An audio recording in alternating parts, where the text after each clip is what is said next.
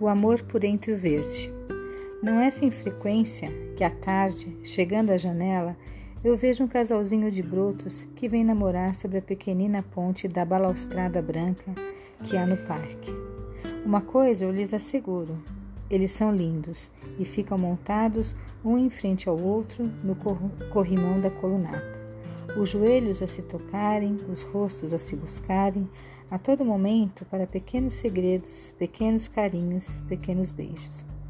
São, na sua extrema juventude, a coisa mais antiga que há no parque, e eu os observo por um minuto apenas para não perturbar-lhes os jogos de mão e misteriosos brinquedos mímicos com que se entretêm, pois suspeito de que sabem de tudo o que se passa à sua volta.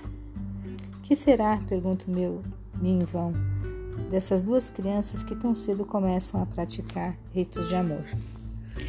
E se prosseguirem se amando, pergunto-me novamente em vão, será que um dia se casarão e serão felizes? É um tal milagre encontrar nesse infinito labirinto de desenganos amorosos o ser verdadeiramente amado. E é então que esqueço de tudo e vou olhar nos olhos da minha bem-amada como se nunca a tivesse visto antes.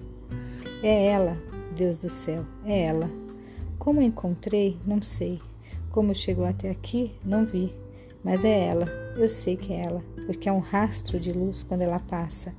E quando ela me abre os olhos, os braços, eu me crucifico neles banhada de lágrimas, de ternura.